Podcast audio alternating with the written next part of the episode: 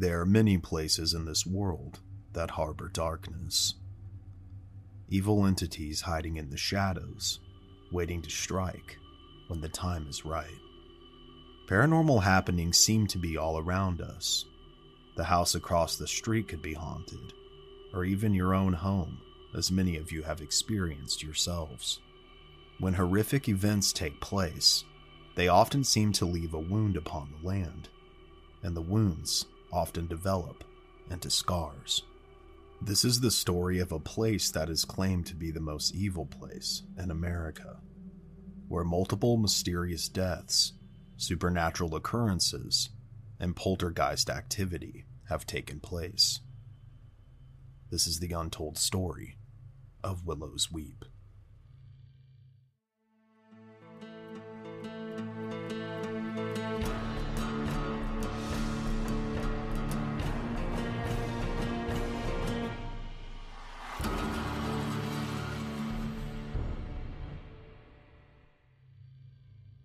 Located in Cayuga, Indiana, once home to mound building Native American tribes, and the site of several battles between natives, as well as natives and settlers.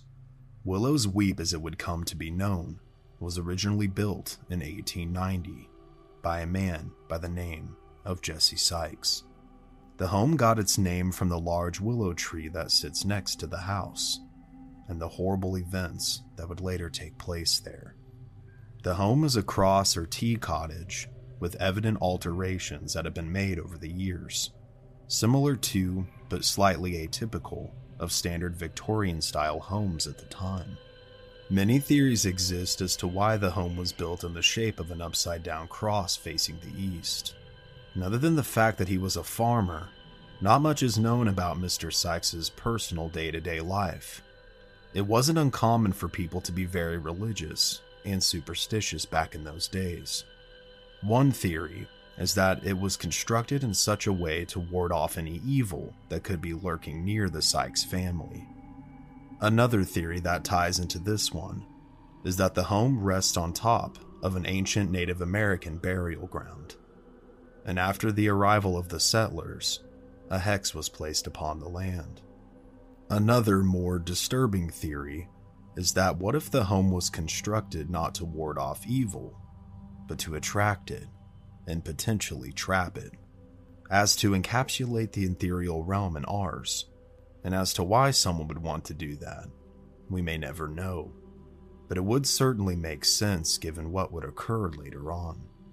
The family originally included Jesse and his wife Elizabeth, but would later grow to include a son by the name of Annuel.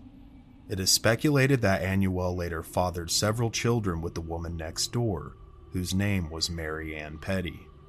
She would later take the Sykes last name. Although described as a good man who would go on to found a general store in the fledgling town, there seems to be a darker side to Jesse Sykes. He was charged in 1874 with incest for engaging in unlawful intercourse with the daughter of Mary Ann and his son Annuel, a girl named Elizabeth, after his own wife. From here, things seemed to grow only stranger and more disturbing. One day, while going to feed the hogs, Jesse Sykes met a gruesome and horrific death. Now in his later years and suffering from epilepsy, Jesse had some sort of a seizure while feeding over a hundred hogs on his farm. And before his family knew it, he had fallen face first into the hog's pit and was quickly devoured by the starving animals. Due to the location of the pen, his screams would fall upon deaf ears. Realizing that her husband was taking an unusual amount of time to feed the animals, Elizabeth went to check on him and found the animals fighting over what remained of Jesse. The sight was so traumatic to Mrs. Sykes that she would go on to spend several years in a mental institution. With the loss of his father and his mother being institutionalized, the home was given to Annuel, who had Mary Ann and her now six children move in. Annuel would continue to run the family's general store and farm and would welcome his mother back some years later. She would then pass away from natural causes not soon after her return. Shortly after his mother's death, Annuel would unexpectedly drop dead as well from a cerebral hemorrhage, and the home was put up for auction shortly after. The home would then be purchased by a man named Robert Sandlin. Sandlin, just months after purchasing the property, would mysteriously die as well, leading to a court battle over the home, as well as the rest of his belongings amongst his children. Once settled after quite some time, the home would again be purchased and sold, twice in quick succession, just several years dating between sales. As to why this would happen, it's not exactly clear. Heading into the 21st century, in 1999, the home was again purchased by the Skinner family, consisting of husband and wife, Curtis and Cheryl Skinner. Not many details are available about what the family's home life or relationships were like, but it seems like Willow's Weep has a track record of conjuring darkness within its owners' lives. Sadly, Cheryl would pass away from a cardiac event in 2001. And eight years later, Curtis too would pass away, but from a self inflicted gunshot wound within the home. Like a curse, Willow's Weep moved generation to generation. And despite its now famous track record as being an evil place, it would then yet again be purchased in 2010 by Brenda Zimmerman, also known as Brenda Johnson, with the hopes to renovate the home for her and her son to live in. But shortly after the purchase, she began to have a very different view that made her question just what she had gotten herself into. The renovations began shortly after the purchase was finalized. Brenda and her son quickly got to work, starting with the ceiling and right from the get go, things just didn't feel right. As her son was removing a section of ceiling to be replaced, several of the old boards on the wall flew off and hit him, leaving him both shocked and terrified. After this event, Brenda hired a maintenance worker to assist in the renovation to do tasks that were out of their field of expertise. During his employment, the worker would find a human bone buried on the property Unsure of what they were looking at, Brenda decided to take it to a friend of hers that was a local police officer. Given the aged appearance of the bone and the circumstances of how it was found, she was given the option to either dispose of it or place it back where she had found it. Like most of the area's residents, the officer had heard of the ancient burial grounds and wasn't going to push his luck of the wrath of the unknown by further disturbing the grave. Faced with this task, Brenda decided to further research where the bone could have came from, and the result put a cold chill up her spine. Searching for answers, Brenda reached out to one of the living previous owners, who told her about a story that she had heard, but couldn't confirm. The story was about a former tenant and her children, roughly around the 1940s.